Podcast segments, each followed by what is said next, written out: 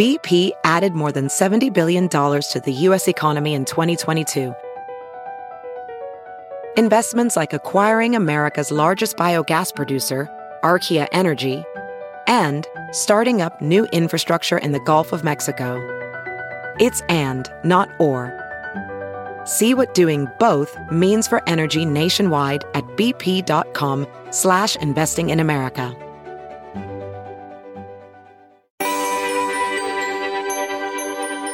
Seven consecutive above average hurricane seasons in a row. Even though it may not have felt like it, the 2022 hurricane season turned out to be record breaking in so many ways. From Hurricane Alex being the earliest Florida landfall to Hurricane Ian producing a 7.26 feet storm surge in Fort Myers, Florida, to finally capping it off with Hurricane Nicole just a few weeks ago. November 30th marks the end of the Atlantic hurricane season, so we're going to spend this episode looking back at it with the weather Channel's hurricane expert, Dr. Rick Knabb. Dr. Knabb, thanks for joining us on the Weather Geeks podcast. Uh, thank you, Marshall, once again for having me. Great job on the recent episodes, as always, and it's good to be talking with you again. Well, this is this has really become an annual uh, show, and I, I, and I'm glad for that because we have one of the top hurricane experts in the world uh, right here at the Weather Channel, and you know I really want to jump right in because we have so much ground to cover. But you know, one of the things our producers wanted to start this episode with, which was a little bit different than how we often start, is what goes into tropical forecasting and particularly sort of this idea that we can assess whether a season's going to be above normal, normal, or below normal. I know people like the Weather Channel, NOAA, the Colorado State Group do it, but, what what goes into that? Uh, it really boils down to looking at past seasons and what the overall setup in the atmosphere and ocean were in past seasons, comparing that to the current season, the one ahead, and uh, seeing if you can learn from how those past seasons turned out to put some bounds on how the upcoming season could play out in terms of ocean temperatures and atmospheric circulations and how those relate to one another. And of course, one of the major players in the ocean atmosphere system that heavily influences seasonal hurricane forecast is El Nino and La Nina, the oscillation of warmer than average, cooler than average sea surface temperatures in the Pacific that have an influence on Atlantic basin hurricane season. But even when you have a good idea of what's going on with El Nino, La Nina, that doesn't necessarily mean you're going to be able to accurately forecast the numbers of hurricanes and storms. And as this year showed us, Marshall, even when you get two or three months into the season, you might still be scratching your head about how the rest of the season might play out. You know, it really is an interesting point you make, Rick, because I don't think a single hurricane formed in the month of August. And that's something that I wouldn't expect given the projections for the season. So let's now, just August kind of, was August was very unusual, uh, unprecedented without uh, uh, having any any storms and hurricanes form in that month. But we kept saying uh, that the second half of the season could still play out very differently. It only takes one. Uh, could be a late loaded season, that sort of thing, and hoping that that would not play out. But unfortunately, it certainly did. And, and you're right. And I, I, think as of the this recording, which is mid November, we're at what about 14 storms, including Nicole, which I guess is a slightly at or just above I guess, climatological average. But at that point, I remember even in my classes at the University of Georgia, students were saying, "Well, Dr. Shepard, what is, what's going on with the hurricane season? Are we going to get to an average or above average season?" And I, I remember saying something very similar. I said, "Just just give it time." I mean, the, so, the yeah, so now we have yeah, now we have another year, and now we have another year in addition to the likes of 1992 and others, where we can really go back to the. It only takes one. Now there was more than one this year. I mean, Fiona was really bad for Canada, and Earl was bad for Puerto Rico, and Nicole was bad for Florida and other places. But uh, you know, in terms of where you live and what you're going to remember from hurricane season and how it affects you for years to come in terms of recovery, it only takes one. And so, uh, wow, does this year uh, show us that no matter what the seasonal forecast says, or no matter how you think the seasonal forecast is turning out so far when it's halftime of the hurricane season, do not let your guard down. Do not uh, fail to prepare. And uh, there's no reason to expect that uh, any hurricane season is going to let us completely off the hook. Yeah. Uh, all it takes is one bad hurricane in your town. That's really the only thing we need to focus on. So this is another hard lesson about this hurricane season. Very true. And Hurricane Ian, we're we're going to be all over that because there are meteorological discussions that we need to have discussions about risk communication, discussions about the cone. So stick with us in this podcast because we're going to be be all over those topics. But I do want to kind of start, you know, just kind of going through the season, some of the more memorable aspects of the 2022 season. So we had, for example, Hurricane Alex, which was the earliest Florida landfall, and you also mentioned Fiona.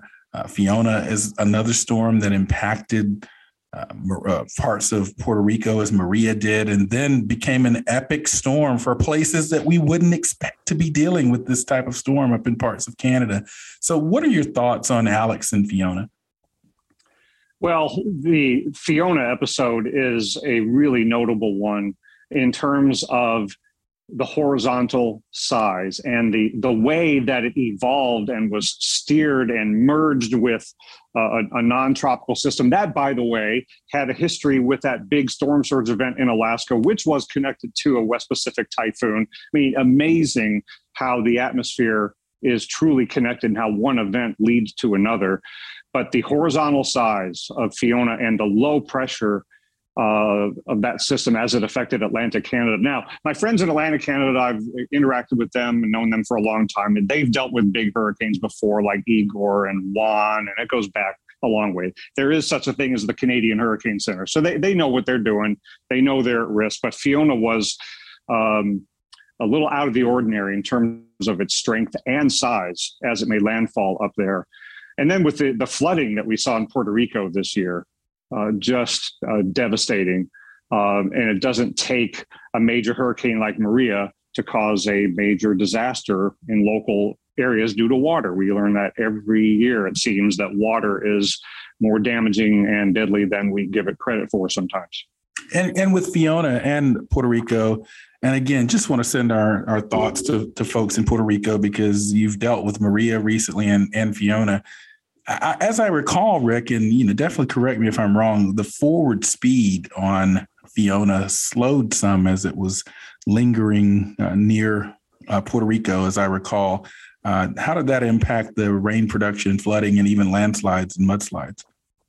Yeah, uh, another category slow storm. And, you know, when we look at an advisory, we so often look at the maximum sustained winds, the category, the you know the, the major uh, typical uh, numbers associated with an advisory, but there's two other numbers that we need to look at more often, and that is forward speed and horizontal size. And uh, when you take a slow moving wet system and then you have it interact with a complex terrain like Puerto Rico, then you're going to have flooding disasters uh, with something that is quote unquote only a category one hurricane. And Puerto Rico was on the wrong side, the onshore flow side from the south, and it just squeezed out a ton of moisture. And uh, the, the infrastructure damage was tremendous. And so, you know, it, it is always important to check the water hazards and not focus just on the strength and status of the system. Yeah, I, I, want to echo that, and we'll talk a little bit more about all of those things because I think the size of the storm that Dr. Knabb's talking about, and I, will interchangeably call Dr. Knabb Dr. Knabb and Rick because we've known each other a long time. Um, but even with Ian, I think the whole Ian Charley comparison, and we'll talk about that a bit later, uh, was dangerous in some ways, but also this idea that just a tropical storm or just a category one storm, and we certainly saw uh, what that means for a place like Puerto Rico under these situations. Let me take a quick break, Rick, and we'll come right back and we'll talk about Ian. As you write your life story, you're far from finished. Are you looking to close the book on your job? Maybe turn a page in your career? Be continued at the Georgetown University School of Continuing Studies.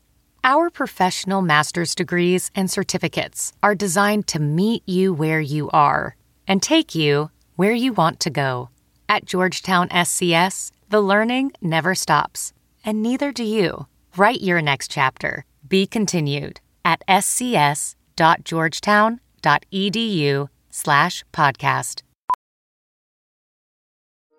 Welding instructor Alex DeClaire knows firsthand how VR training platforms like ForgeFX can help meet the demand for skilled workers. Anywhere you go look, there's going to be a shortage of welders. VR training can help welding students learn the skills they need to begin and advance in their career. The beauty of virtual reality is it simulates that exact muscle memory that they need. Explore more stories like Alex's at meta.com slash metaverse impact.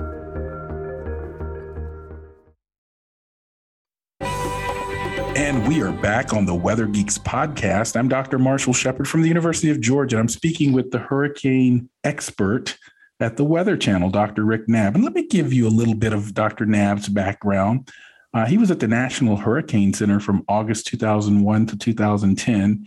He served as a science operations officer and senior hurricane special, uh, specialist during that stint. Uh, and then he headed off to Honolulu to the National Weather Service, and where he held uh, positions as director of operations at the National Weather Service Honolulu and the deputy director of the Central Pacific Hurricane Center. And then he joined the Weather Channel, but only for a short time in the uh, early 2010s, and then became the director of the National Hurricane Center from June 2022 to 2017, and then decided to return to the Weather Channel, where he has been the hurricane expert uh, since 2017. So clearly, uh, if you listen to that resume, Dr. Knabb knows hurricanes very well from multiple perspectives. I mean, I, I know Dr. Knabb from our time at Florida State when he was working on his doctorate. And so he knows it from a science perspective, he knows it from a forecast perspective, and a risk communication perspective. And so always a pleasure to talk to Dr. Knabb. Now, the big marquee and devastating storm of this season, you talk about one storm, was Hurricane Ian. And there are so many places that we can go with the discussion of the storm. But let's start, Rick, with just the meteorology. How was the track forecast? How was the intensity forecast for Ian in your view? Uh, in my view, by modern standards, the forecasts were very good.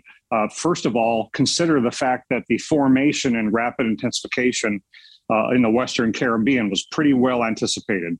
Uh, we were for days, as meteorologists, talking about the expectation that it would become a major hurricane in the Western Caribbean and that we were going to have a major hurricane in the Eastern Gulf of Mexico thereafter. So uh, that part was really not much of a surprise.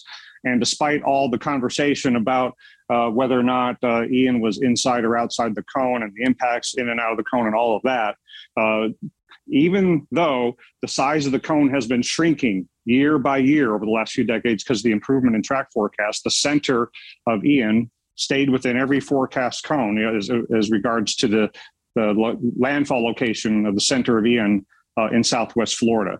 So uh, despite the fact that the forecasts weren't perfect by modern standards, they were very, very good. So uh, I don't think we can expect a whole lot more in terms of forecast accuracy um, in the present day than what we got. If if one is hoping for more accurate forecasts to solve all of the problems we had with the preparation and the impacts with Ian, I think you're going down the wrong path because while we do hope and anticipate forecasts will get better and continue to get better, by modern standards, the Ian forecasts were quite good. And so I think we need to be looking elsewhere in terms of how we communicate the hazards and how we prepare for and respond to hurricanes as being our top uh, uh, items that we need to work on the most. And you know, I wrote about that very point that you just make because if you look at the last 50 years, our track forecast have, have tr- uh, improved dramatically. Uh, if, if, you look at you know a three day forecast back in 1970, uh, it's about as good or as a one or uh, one day forecast is today. I mean, in other words, our our our one uh, one day forecast is tremendous, but um, compare that to 50 years ago, and it's outstanding. So you know, something that we can predict three days out today was really the error for a one day forecast uh, 50 years ago. Um, the track forecasting has improved. But yet we will never, and I want to repeat this, we will probably never, and I think Dr. Knabb, uh, Knabb would agree with this, be able to give you the exact track of a, of a hurricane in a forecast three days out. And that is why we have to give information with uncertainty. And right now, the way that is done, and or one of the main ways it's done, is using the cone of uncertainty. And as you mentioned, Dr. Knabb, and I think I heard you say this in several places, uh, I guess from Friday up to landfall, Fort Myers and Lee County were always in the cone. So, can you tell the listeners what that means to be in the cone? Yeah, and again, the cone is uh, a way of conveying the uncertainty in the forecast of the track of the center of the storm or the hurricane. And for all of its uh, challenges and ways it's misinterpreted, uh, it, you're always going to have to have some kind of depiction of where the storm is going. If you were to get rid of the cone, as some people are suggesting, well, what are we going to rely on? Uh, the model spaghetti tracks, and there there will always be um, a depiction of where the system is forecast to go with the associated uncertainty and the spread of where the possible tracks will take it, and but that's all it conveys uh, that's all the track models convey is where the center probably will go or could go. And we're always going to have a track depiction, but we're always also going to have to understand where the local location specific wind and water hazards could occur.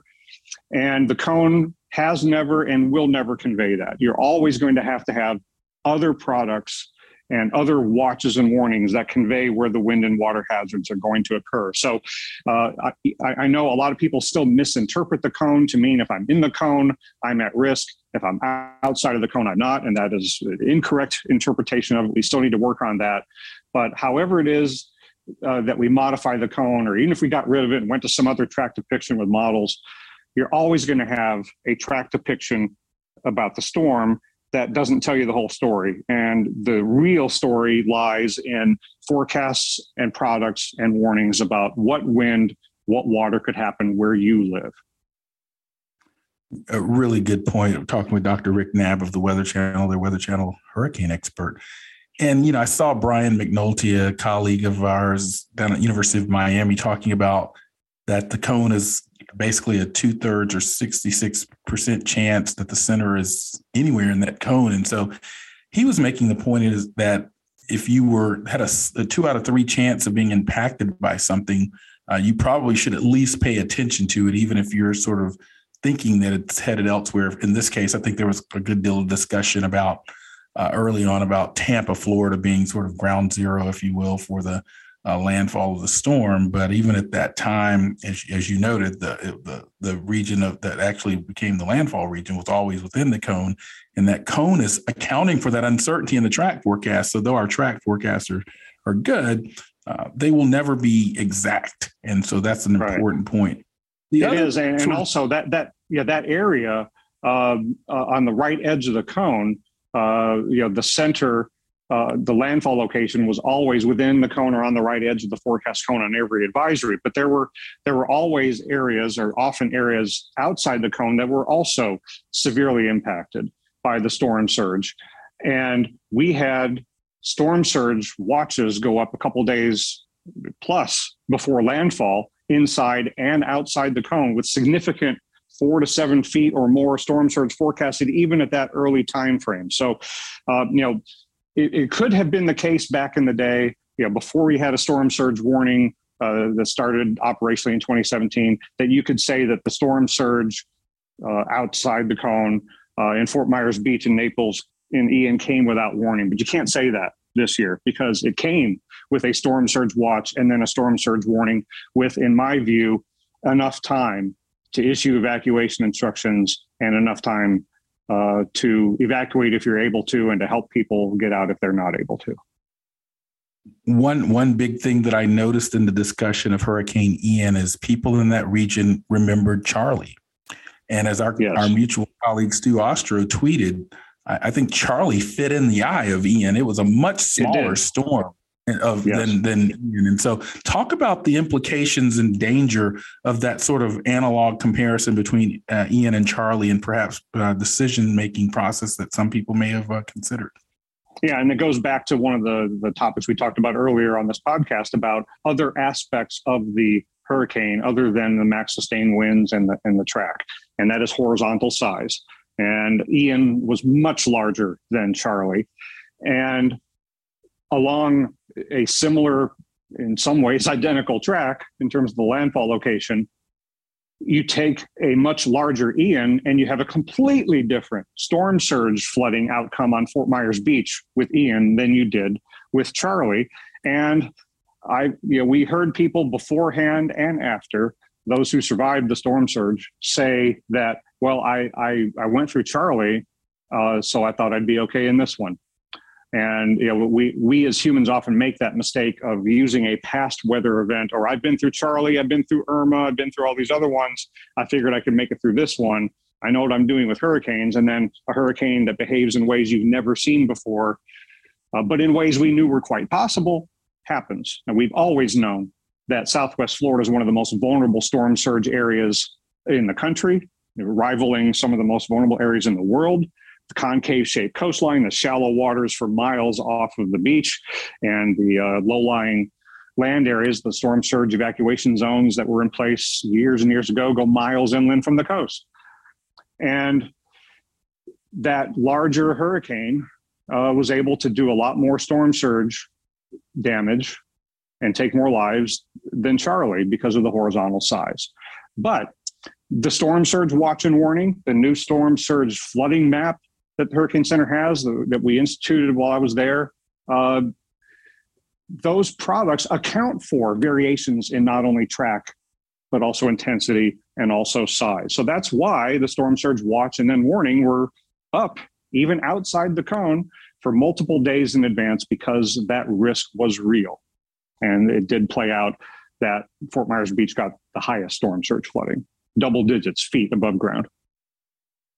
No, I was watching you in real time, Rick, on the Weather Channel. And during that time, I remember you talking about the sort of perpendicular nature or the coastline shape and how the storm was coming in and the angle of attack, if you will, and how that may have been amplifying some of the severity of the surge. Uh, talk a little bit about what what points you were making. You were making these in real time about the sort of the angle of the storm and the coastline shape uh, and so forth.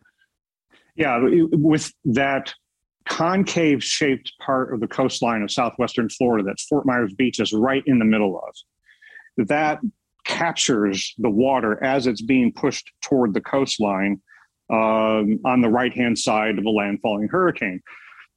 And Fort Myers Beach got the worst of it, not just because of that shape of the coastline, but because the larger Ian, as compared to Charley, uh, put its radius of maximum winds, its maximum push toward the coastline, pushing the Gulf of Mexico waters onto the ground, uh, was maximized right into that concave shaped coastline, right onto Fort Myers Beach.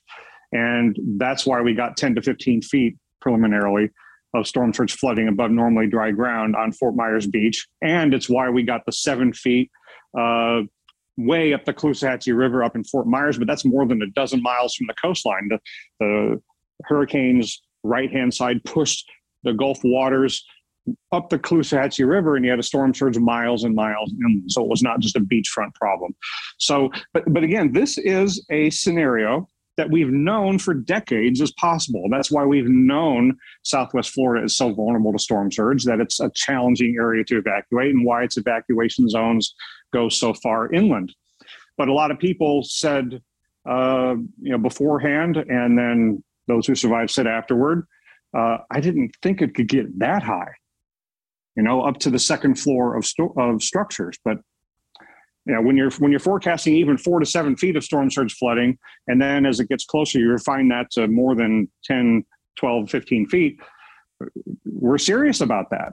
Um, and that's why evacuation is so important. Why why timely evacuation instructions are so important, and why getting everybody out when those instructions go out is the only way to ensure safety of life. Because the only way to ensure you survive storm surge is to not be there when it happens.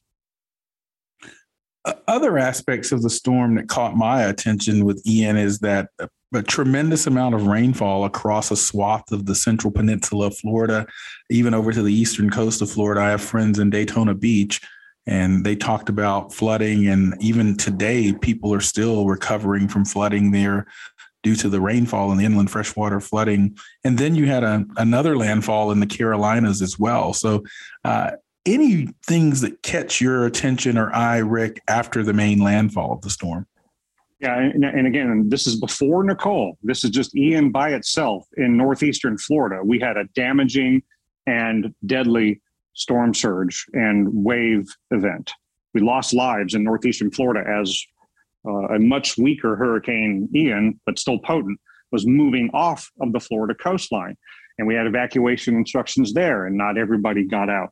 And then we had a Category One landfall uh, in South Carolina, and we had a storm surge.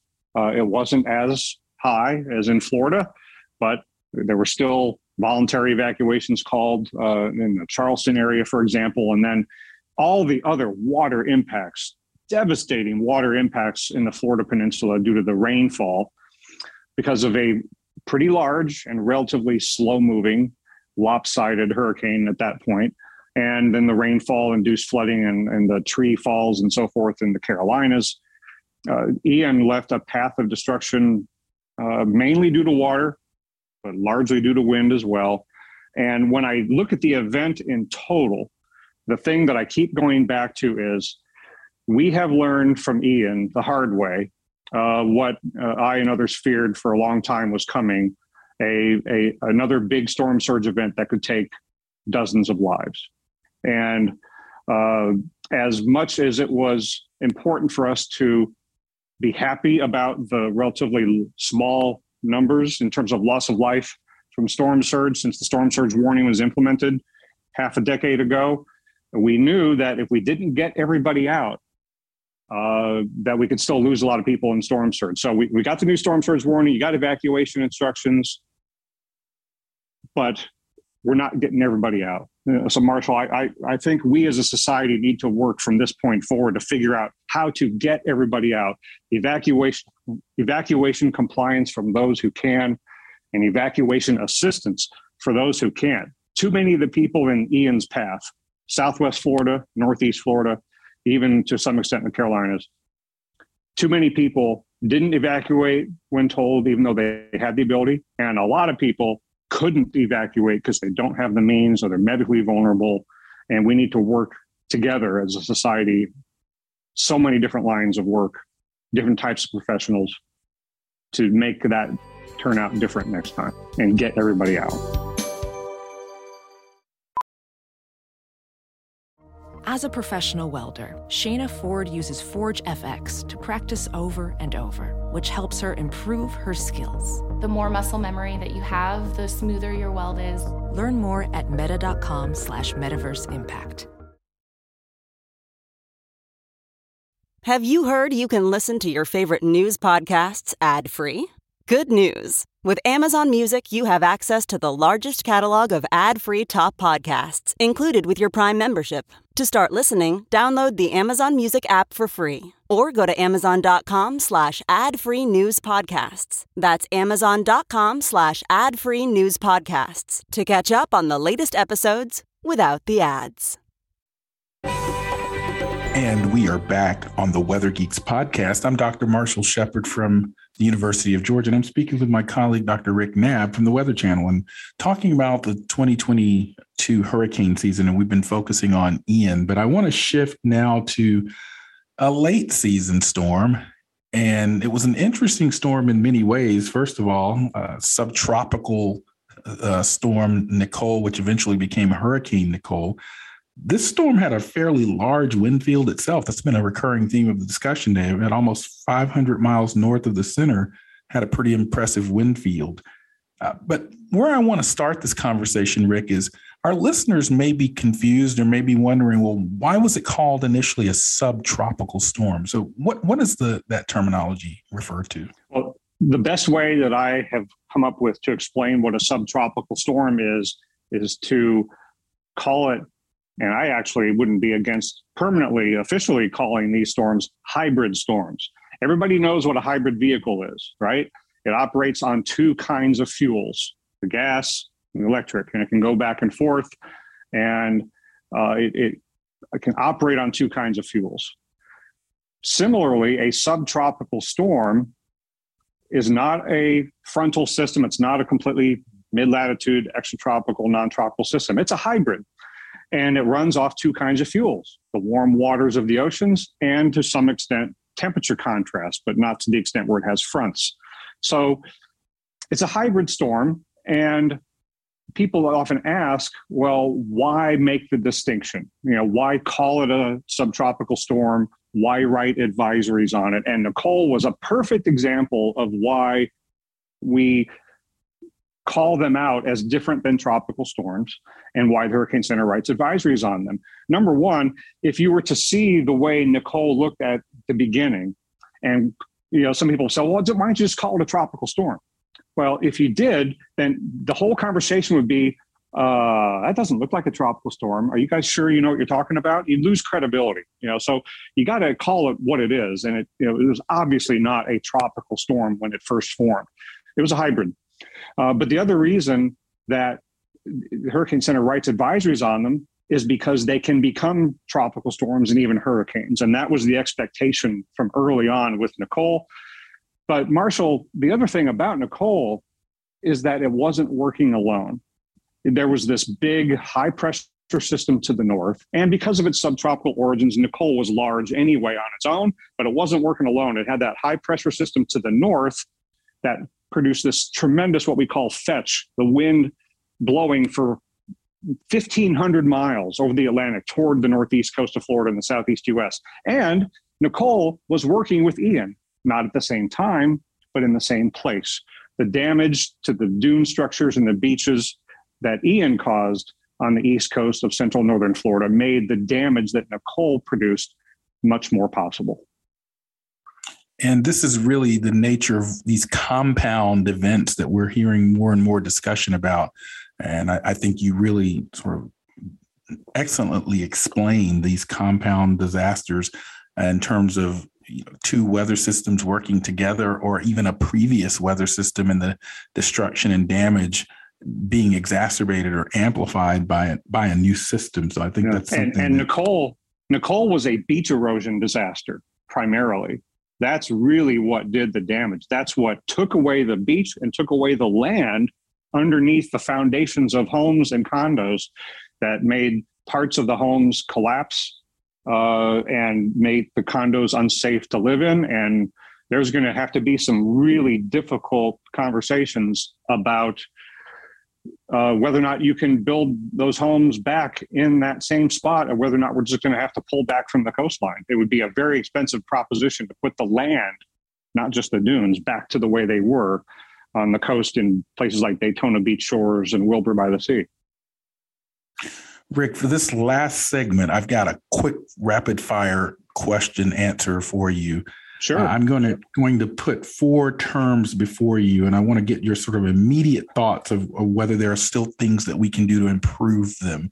So I'm, I'm gonna I'm gonna mention the topic, and then just a short answer whether of what you think whether there is any need for additional improvement, and if so, what. So first one I'm going to talk about is storm surge. Storm Surge has far more tools in the box than it used to. Storm Surge watch and warning, Storm Surge flooding map. We, we need to use those tools more. Ian showed us that they're not used as much as they need to be. And we need to make a storm surge warning as famous as a tornado warning and take actions even outside the cone accordingly. Flooding. Flooding continues to be the most common and expensive and often deadliest disasters in this country. It's not just from tropical storms and hurricanes. Think back to the Kentucky and St. Louis events from earlier this year. And we are not insured for flood. Somehow we've got to change how things work in this country to get everybody insured for flood. The tornado threat. Tornadoes are still a damaging and high profile hazard that we can build better for and that we can act immediately when warnings are issued, not try to go outside and confirm the warning. But we can build better for tornadoes. They don't have to cause as much damage as they do. And please put safe rooms, tornado safe rooms inside these large warehouses where people have died while working.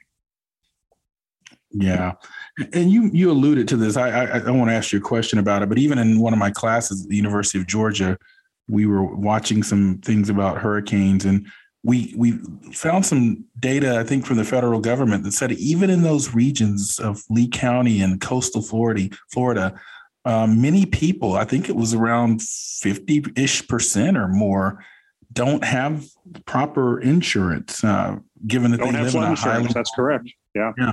Yeah, I was. I was in the single digits. It's in the single Yeah, digits I- I- percentage wise in some of the inland areas in Florida. And Florida overall is better off than most states in terms of flood insurance take up.